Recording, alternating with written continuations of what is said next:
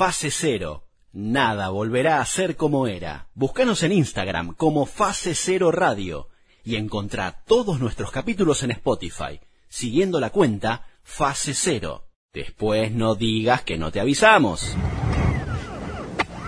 Vamos a hablar con Ramón Eduardo Argüello, el jefe de la base militar Belgrano 2. Él es capitán de este equipo, de una tripulación que se encuentra en la Antártida, y por esa misma razón vamos a preguntarle cómo es vivir allá, y para eso lo tenemos a él. Hola, ¿qué tal? Muy buenas tardes. Bueno, la base Belgrano 2 a 5.400 kilómetros de Buenos Aires.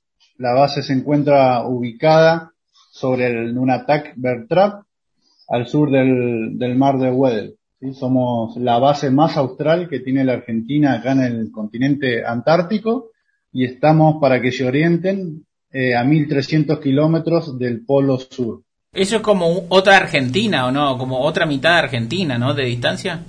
Sí, aproximadamente, sí. Somos la tercer base más austral que tiene el mundo acá en la Antártida, ¿sí? Después de una base estadounidense, que es la base Amundsen Scott, que está justo en el polo sur, y después de una base rusa, la base Vostok. Nosotros seguimos en tercer lugar como la base más austral del mundo acá en el continente antártico. Para un desprevenido y desconocido en la materia como yo, ¿Qué significa ser más austral, menos austral? Más austral quiere decir que es el que está más alejado. En este caso, nosotros seríamos la base alejada de lo que es no diría Argentina, porque pertenece a la Argentina, pero somos los últimos argentinos dentro del territorio argentino, ¿no? Ya que acá este sector donde nosotros nos encontramos forma parte del sector antártico argentino. Somos los últimos argentinos en nuestro propio territorio. Ramón, quiero aprovechar, no sé, tengo muchas preguntas, no sé si las chicas tienen alguna ya de manera inmediata, pero lo que te quiero preguntar es, ¿Cuántos de espacio físico tienen ahí como para moverse? O sea, ¿cuál es la cantidad de kilómetros o a la redonda por la cual se puede movilizar? Bueno, la base tiene aproximadamente 100 metros cuadrados. Como les dije al principio, está ubicada sobre un Nunatak, que quiere decir es un afloramiento rocoso, ¿sí? Es el único afloramiento acá en la zona. El resto está rodeado por glaciares, en los cuales presentan grandes grietas, así que es una dificultad moverse fuera de estos 100 metros cuadrados de la base. En caso de salir hay que hacerlo con mucho cuidado, ya que las grandes grietas por ahí están tapadas por la misma nieve, puentes de nieve que se llaman, que hacen que no se vean las grietas. Hoy por ahí alguien sale de esta zona hondo y otras no se ven. Son demasiado profundas, así que por lo general nos mantenemos acá dentro de del sector seguro de la base, salvo que tengamos que salir a hacer algún reconocimiento o alguna patrulla hacia algún punto.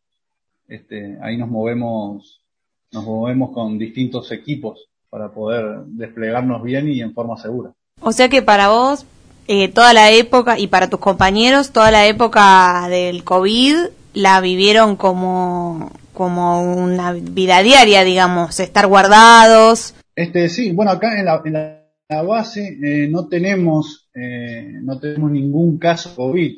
Para ello nosotros, antes de venir acá a la Antártida, tuvimos que pasar por un aislamiento riguroso de 17 días con un par de hisopados para poder llegar acá a la base. Por suerte acá ninguna base argentina acá en el continente tiene este problema del COVID, así que nosotros acá desarrollamos las actividades normales, no hace falta hacer ningún protocolo ni nada. Es una de las ventajas, a diferencia allá en el continente, ¿no? ¿Cuáles son las actividades normales de ustedes? ¿Qué hacen tipo todos los días? O digo, ¿cuál es su finalidad, digamos? ¿Qué hacen ahí? Bueno, nosotros principalmente nuestra función es afianzar los derechos de soberanía sobre el territorio antártico. ¿Cómo realizamos eso? A través de nuestra presencia y el apoyo a las actividades científicas, ¿sí? Nosotros acá, la dotación está formada por 25 miembros, de los cuales 3 son científicos. Acá en la base cuenta con un laboratorio, que es el laboratorio multidisciplinario Belgrano 2, donde llevan adelante distintas investigaciones. Bueno, nosotros tenemos el personal, los medios y el entrenamiento necesario para poder movernos dentro de este ámbito geográfico particular. Así que apoyamos todas las actividades científicas que ellos tienen que hacer, ir a distintos lugares, mediciones de glaciares, recolección de muestras. Ellos hacen distintas actividades, entonces nosotros colaboramos en esas actividades y los llevamos al lugar que ellos necesitan. También nos encargamos de todo lo que es el mantenimiento de la base. Acá, al ser muy frío, demanda demasiado mantenimiento, ¿sí? Ya que el material no se comporta de la misma forma que lo haría ya en el continente. Acá hay temperaturas muy bajas que superan los menos 54 grados, y hace que todo se congele o empiece a tener algún problema. Entonces hay que salir todos los días y hacer ese mantenimiento diario, que si no lo hacemos traería dificultades para la vida cotidiana, ¿no?, de toda la dotación. ¿Cuántas personas hay en total? ¿Cuántos argentinos? Mujeres, varones, y cada cuánto ven a alguien nuevo, o sea, cada cuánto, no sé si la palabra es entrar o salir, pero cada cuánto ven nuevos rostros. Bueno, la dotación está compuesta por 25 integrantes, de los cuales 19 son del ejército argentino, 2 son de la Fuerza Aérea, hay un suboficial de la Armada Argentina y 3 integrantes que son civiles, los científicos de la Dirección Nacional del Antártico. Somos 25 en total. Nosotros ingresamos en el mes de enero, el 23 de enero, permanecemos un año acá en la Antártida y no volvemos a ver gente hasta ese nuevo relevo, ¿sí? O sea que vamos a pasar, o estamos pasando un año sin ver gente o caras nuevas, hasta que no venga el próximo relevo, ahora el año que viene. No vamos a ver a más nadie. ¿Y cómo hacen para conocerse, para los momentos en los que no están trabajando, para sus momentos de ocio? Porque me imagino que es como se podría hacer un reality, ¿no? Claro, súper interesante. Exactamente, Gran Hermano. Sí, ese es el problema, no se puede sacar a nadie. Pero bueno, nosotros cuando vinimos, obviamente los 25 no nos conocíamos. Y bueno, como jefe de base impusimos reglas de convivencia al principio, a las cuales las fuimos adaptando a medida que fue pasando el tiempo, ¿no? Uno ya empieza a conocer a la otra persona y bueno, fuimos adaptando esas normas para que todos podamos estar, digamos, conformes con las actividades diarias. Sí, nosotros acá fuera del horario de actividades tenemos lugares como de esparcimiento. Uno puede ser el gimnasio. Tenemos un gimnasio que está adaptado con máquinas, cintas de correr, bicicletas. Tiene todos los instrumentos necesarios para poder uno hacer ejercitación y mantenerse en forma, ya que se necesita también por las condiciones del ambiente geográfico particular acá. Después tenemos sectores de juego, tenemos mesas de pool, tenemos mesas de ping-pong, hay metegol, hay una sala para ver películas, tenemos una sala también con videojuegos, tenemos distintas formas de llevar adelante los momentos de ocio y de recreación. Y cuando podemos y el clima lo permite, también realizamos algunas actividades de esparcimiento afuera, como por ejemplo ir a esquiar.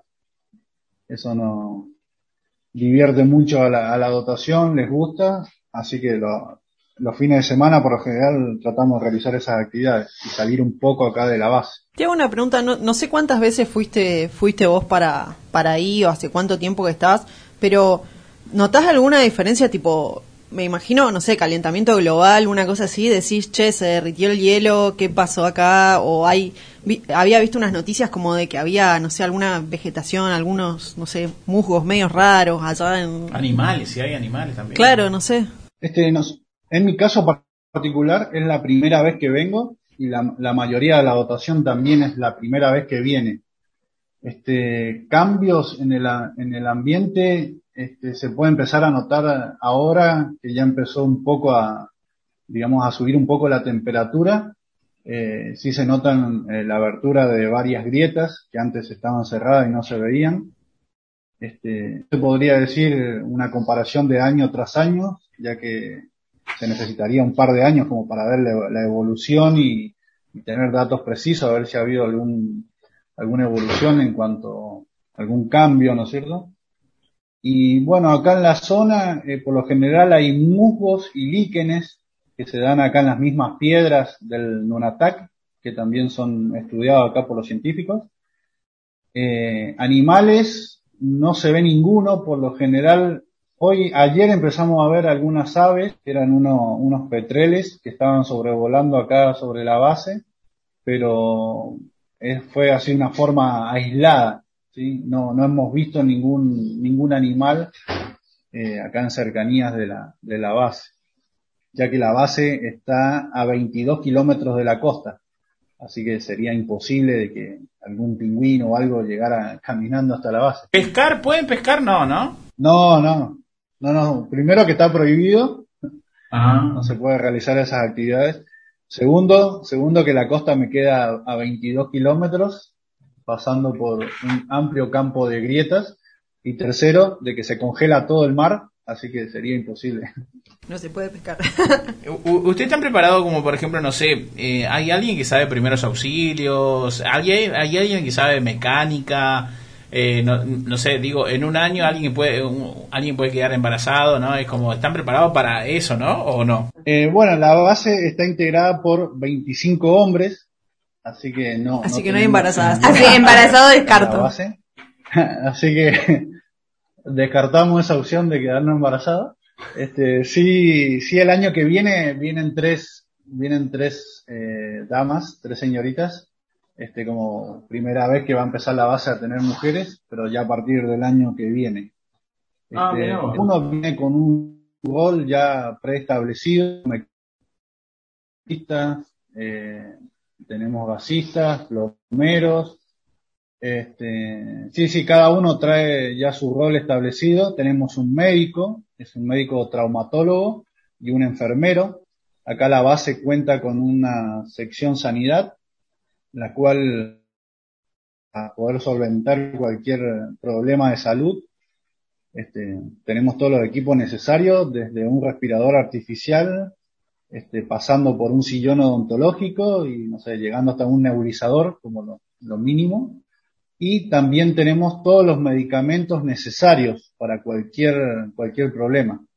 Tenemos una pequeña farmacia, así que contamos tanto con los medicamentos como con el equipo necesario. Y un traumatólogo, precisamente por el sector en que nos encontramos. Grandes grietas, que pueden llegar a producir una caída y por lo general algún esguince o fractura o algo por el estilo. ¿Y pueden tomar alcohol? O sea, tienen ahí, supongo, van con una cantidad de comida y cosas, no sé. ¿Cómo se abastecen? Yo me imagino tipo, ay, no, quiero un alfajor. ¿Qué hago? No hay kioscos. Es bueno eso. Bueno, el abastecimiento acá, acá la base se abastece una vez al año. En el momento que viene el relevo, que venimos a relevar a la dotación que está acá, ya traemos todos los víveres necesarios para pasar todo el año. No solo víveres, ¿no es cierto? Repuestos, herramientas, todo lo que necesitamos para poder hacer frente a todo el año, lo traemos en ese momento. Después tenemos de todo, por supuesto que hay algo de alcohol también, el cual, lo administramos, ¿no es cierto? No es que es al libre albedrío, sino que es una administración. Se establecen los días, por lo general son los fines de semana, se coloca una cantidad justa y necesaria, y se toma lo que hay, ya que sería algo O sea, colocar todo, o nos quedamos sin nada, o podría llegar a traer algún problema en la base. Así que... Claro. Hacen fiestas. No hay fiestas. Se llega, ¿no es cierto?, a fin de año. Feliz cumpleaños con un alfajor y una vela, chao. Nada de torta, gigante. Ramón, nos comentabas que No, sí, en los cumpleaños sí, sacamos algo para brindar o algo. Nos comentabas que esta era tu primera vez en la base. ¿Cómo es el tema? ¿Te toca por tu rol de capitán? ¿Les va tocando? ¿Uno se inscribe para hacer ese rol? ¿Se ofrece? No sé cómo sería la denominación, perdón la ignorancia, pero la pregunta es ¿cómo llegan a trabajar en ese lugar? Sí, nosotros, digamos, nos ofrecemos, por decirlo de alguna forma. Enviamos una nota al Comando Conjunto Antártico solicitando que queremos participar de una de estas campañas. Lo puede realizar cualquier oficial o suboficial de cualquier unidad del país. Envía la nota ahí y en base a las vacantes que necesita el Comando Conjunto Antártico para realizar su campaña de invierno, selecciona el personal, obviamente que estudian sus cualidades personales y profesionales que han venido desarrollando durante su carrera. Y ahí selecciona el personal idóneo que ellos necesitan. Una vez que somos seleccionados, de cualquier parte del país, como dije, vamos destinados al Comando Conjunto Antártico y ahí realizamos un curso que dura todo un año, dura desde principios de febrero hasta noviembre aproximadamente, que es ahí donde, finalizado el curso y aprobado, ¿sí?, hay una parte teórica y partes prácticas. Finalizado y aprobado, recién ahí nos dividen por dotaciones, nos dicen a qué base vamos a ir para después ya desplegarnos acá del continente antártico. Qué bueno cuando volvés a tu casa, ¿no? Es como ahorraste todo un año. Deben pagar algo más igual. Sí, supongo que sí, pero está buenísimo esa parte. Sí, va a ser un poco raro cuando volvamos, ya que bueno, nosotros permanentemente estamos en contacto con la familia y por ahí nos van diciendo los precios de las cosas y nos queremos matar, es decir, tanto subió, no sé, un alfajor por ejemplo. Sí, nosotros lo vemos día a día claro. O sea, nosotros renegamos día a día, para vos sorpresa, es como bueno, está bien, subió de vuelta el subte en capital, ¿qué va a hacer? Ramón, para ir cerrando la entrevista, primero agradecerte por tu tiempo, tu gentileza. Sí, adaptarnos al barbijo de vuelta. Claro. También. Igual capaz que cuando vuelvas ya no se usa más. También. Exactamente. Para cerrar, Ramón, ¿querés mandar saludos a tu gente? ¿Vos de dónde sos? Y así ya te dejamos tranquilo ahí, que sigas con tus actividades. Bueno, aprovecho de mandar un saludo a mi familia, que es de San Rafael, Mendoza, y bueno, también hacer extensivo el saludo para todos los familiares de todos los integrantes acá de la dotación de la base. Así que bueno, y agradecerles a ustedes por esta comunicación. Ramón, te quiero hacer una pregunta, pero es media rara, porque yo alguna vez leí que la gente que vive como en donde hay mucha nieve puede empezar a ver diferentes tonos de blanco. ¿Es verdad? ¿Vos viste diferentes tonos de blanco o no? Leyendo, Natacha. Bueno, hay 27 diferentes tonos de blanco. Hace un año que está mirando blanco. No, acá se ve todo blanco. ¿Es todo el mismo color, el mismo tono de blanco? ¿Me mintieron? Se confunde el cielo con la nieve, así que por ahí no puedo identificar dónde está el cielo y dónde está la nieve. No, qué vértigo. Qué bueno. Para, ¿cuántos días de luz natural? ¿Cuánto tiempo en un día? Bueno, nosotros el año está dividido en 4 meses de noche, que son los 4 meses completamente, las 24 horas sin luz, 4 meses de día, 24 horas de día, y 4 meses de penumbra, que sería mitad de día y mitad de noche. Sería como un día normal. Lo normal, digamos. Claro. En estos momentos estamos iniciando los 4 meses de día.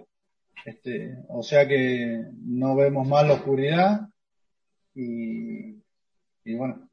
Por ahí uno se confunde, son las 10 de la noche, mira para afuera y parecen las 8 de la mañana. Claro. Pero bueno, uno se va adaptando. ¿Y te agarra sueño? ¿O tu cuerpo no te dice nada? Por lo general, no te da sueño, ese es el problema. Claro. Lo que uno mira y ves que es de día, no relaciona, digamos, el cuerpo con el horario de decir, no sé, son la 1 de la mañana, te tenés que ir a dormir. Uno mira por la ventana, ve que es de día y no, como que el cuerpo quiere seguir de largo, digamos. ¿Y te pasó que te pasaste un par de horas más despierto? ¿Cuántas horas llegaste a tener o te autocontrolás en ese sentido?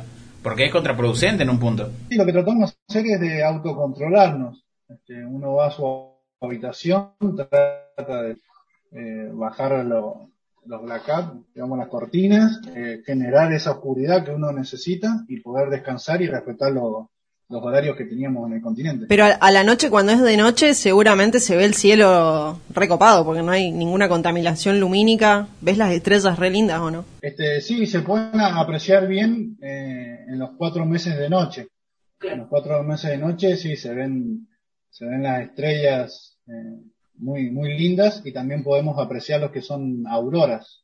Hay muchas auroras que se ven en el cielo también. Ramón, ahora sí, te dejamos, viejo, muchas gracias. Espero que se te pase pronto todos estos meses que faltan. Y la última y más importante es, ¿hay algún hincha Huracán ahí en la base Belgrano que nos quieras informar? Porque acá somos todos de Huracán. ¿Hincha de Huracán? No, me parece que no. Acá me las enseña ese, ¿qué equipo es ese? No. Esa persona que está a tu lado es una mala persona, alejate, ya te lo digo. No, la mayoría son de Boca, River, San Lorenzo.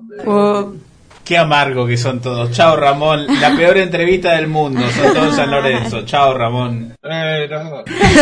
Muchas gracias, Ramón. Chao, muchas gracias, Ramón. No, de nada, gracias a ustedes. Chao, que estés bien. Chau, chau. Final de la entrevista con el capitán Ramón Eduardo Argüello, jefe de la base militar Belgrano 2, queda en la Antártida. Todo es blanco. Lo siento, Natacha, no hay 7 tipos de colores de blanco. No hay 27 diferentes colores de blanco. Se lo acaban de desmentir. Acaba de desmentir un hombre. Capaz que este señor no lo vio todavía. Capaz que está equivocado. O sea, voy a decir que hace 10 meses que está en la Antártida y se equivocó de blanco él. No, bueno, yo lo que digo es que la gente que vive tipo en lugares, no sé, ¿cómo se llaman los que viven en iglú? Esquimales. Los esquimales. Decía que veían 27 diferentes tonos de blanco. ¿Cuántos esquimales conoces, Natalia? No, yo ninguno. Decían, además. Decían la nota. No hay fuente, no hay nada. Dice, bueno, según la revista. Este es el periodismo que nos gusta. Gracias, Ramón. Abrazo grande a tu familia. Fase Cero. Nada volverá a ser como era. Búscanos en Instagram como Fase Cero Radio. Y encontrá todos nuestros capítulos en Spotify, siguiendo la cuenta Fase Cero. Después no digas que no te avisamos.